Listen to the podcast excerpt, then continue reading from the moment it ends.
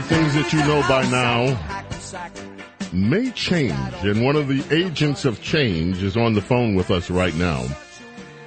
Representative Andy Biggs from the 5th District out in Arizona. Congressman Biggs, welcome to Bo Snerdley's Rush Hour. How are you? Uh, great. How you doing? Good to be with you. It is my pleasure. You know, you have uh, embarked on a quest that has a lot of support among many Republicans. And you started when you said, I cannot vote for Kevin McCarthy as House Speaker. There have been at least two others, only two others so far that have publicly joined you in this. Why can't you vote for Kevin McCarthy as House Speaker, Congressman Biggs? Well, you know, that's a great question. And I'll tell you, we have got to change the infrastructure. You have to change the infrastructure in Congress to change the trajectory of the United States of America. And if you want to change the, the, trajectory of the United States of America, you can't keep electing the same leaders. I mean, Kevin has been the minority leader for four years and was the majority leader before that. He's there. And and all of the power goes to the speaker and it needs to be removed from the speaker not removed but decentralized from the speaker so that members can do their jobs in a way that they represent the people of the United States of America. And I believe if you do that and if I were there that I would be doing that.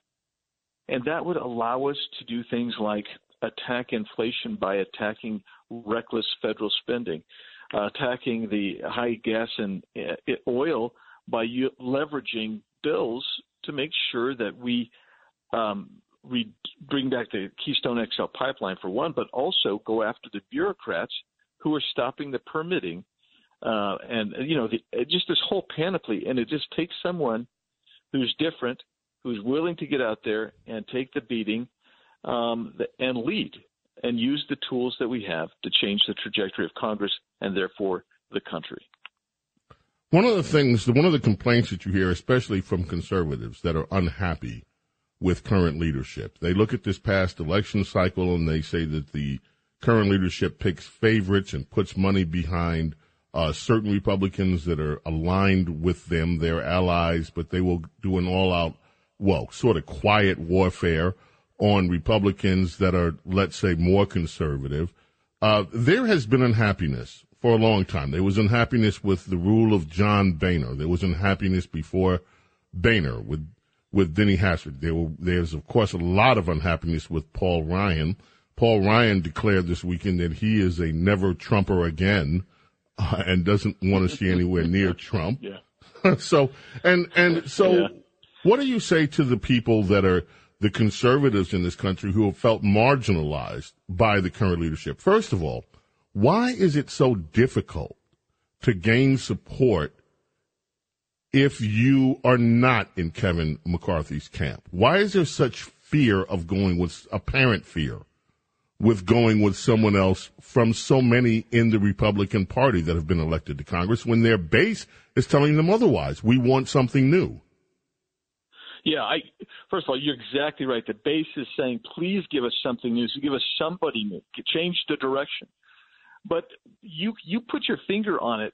Uh, Kevin is one thing that he's really good at doing is he's good at raising a lot of money, and that money comes at you. So um, if you're Anna Paulina Luna down in Florida, uh, all of a sudden uh, there's millions and millions of dollars coming against you from uh, this this kind of uh, shadowy group that that uh, Kevin's raising money for. If you're if you're in New Hampshire and uh, you're running up there. She she experienced the same thing. If you're Majewski in Ohio, you got the same thing. Money coming out against you from this kind of uh, uh, see, this political action committee that Kevin's raising money for, and it's going against conservatives. And so people get nervous about that. And Kevin raises a lot of money and gives a lot of money away to incumbents and and uh, you know and those people feel obligated and concerned as well. So, you know, I, I remember I, I asked some um, a member when I first got elected. I said, "Gee, this sounds like pay for play to me," and he said, "Well, it is pay for play." And if we don't bring down the pay for play mentality of the United States Congress, you're going to keep getting the same crapola that we've been getting for year after year, regardless of who's in the in the leadership and who's in the majority uh, in Congress. Now, one of my one of my good friends is uh, Congressman Louis Gohmert, who I've talked to over the years. As you know, Co- Congressman Gohmert tried to stand up to the Boehner regime, and he got a lot of talk and whispered, "You know, I support you, I support you," and in the end, none of that support materialized because there was this fear. Do you expect that the three of you so far, you leading the charge, who have stood up and said it's time for a change, do you expect to be to get more support, or do you think at the end of the day people are just going to go with their fears over a chance to actually change things?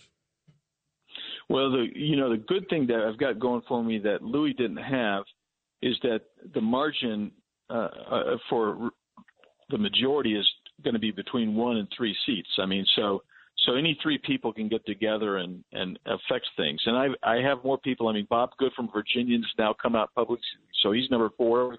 Thirty-one people voted for me. Another five people voted against Kevin. Uh, I just don't think Kevin has a path to get there. There's not enough oxygen for him to get the 218 votes that he needs. The question is, will I get it? And maybe not. But that means that somebody else might get it and uh, we still can change the trajectory. And and that's the point. It's a it's a structural problem that must be changed and addressed. And I'm hopeful. You know, I'm optimistic. I'm always an optimist. That's that's that's my nature.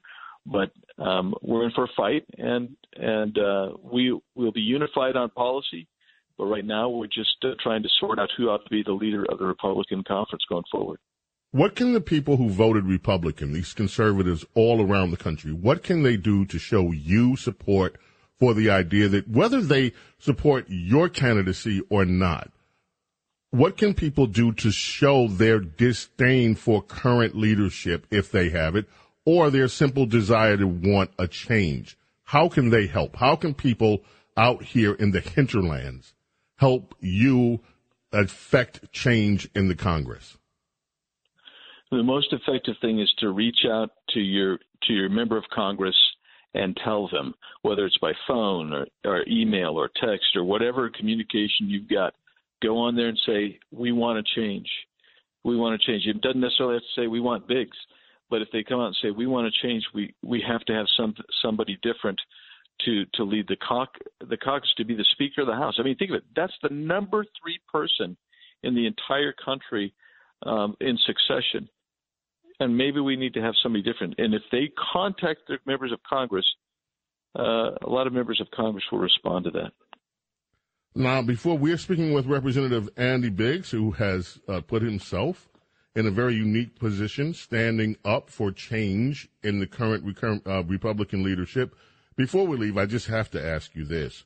Uh, Arizona, you're from Arizona. The complaints about the last election are still making headlines. Katie Pavlich today in Town Hall uh, wrote a, a, a, story. Attorney, uh, uh, the Attorney General, Maricopa County broke the law on election day, and she cites in her article that over 70 voting lo- locations were impacted, malfunctioning machines. 25% of the vote tabulation machines were not working. Uh, there is there are there are stories that so far the election has not been certified. Do you expect anything to come of any of this? I do actually. Um, so you have uh, the attorney general looking at it, and their their election integrity unit is is written a letter. They want information. They got to get the information. They don't want it to be certified before then. There may be um, a decertification if they do. Look, uh, then you actually have uh, observers that have affidavits from thousands and thousands of people. And w- you know what's very disturbing is we do not know how many people uh, stayed home or didn't come because they heard that the machines weren't working right. They heard that the lines were extraordinarily long, which they were, and it was a really hot day out here. And so you, you look at it and you say, there were massive, real problems here and we have to get to the bottom of it. And if you want election integrity, uh, and additionally, as the the attorney general, uh, the the his deputy who wrote the the letter pointed out, it looks like the county recorder and the county uh, supervisors may have violated the law with information and practices that they were doing. And think about this did they make some kind of adjustment to the machines that was manually done and not recorded the day before the election? And that appears to have been the case. That's the that's the reports. And if that's the case, then you impacted the election in a way that you suppressed votes and changed voter outcome. And so it's a real deal, and uh, investigation's ongoing, and I, uh, I'm hoping that the AG's office will uh, get get to the bottom of this and, and take the appropriate action. Representative Andy Biggs, we thank you for joining us. That's the time we have. We hope you'll join me again, and let's follow up on this. Yeah. Thank you. Absolutely. Thanks so much. Appreciate it.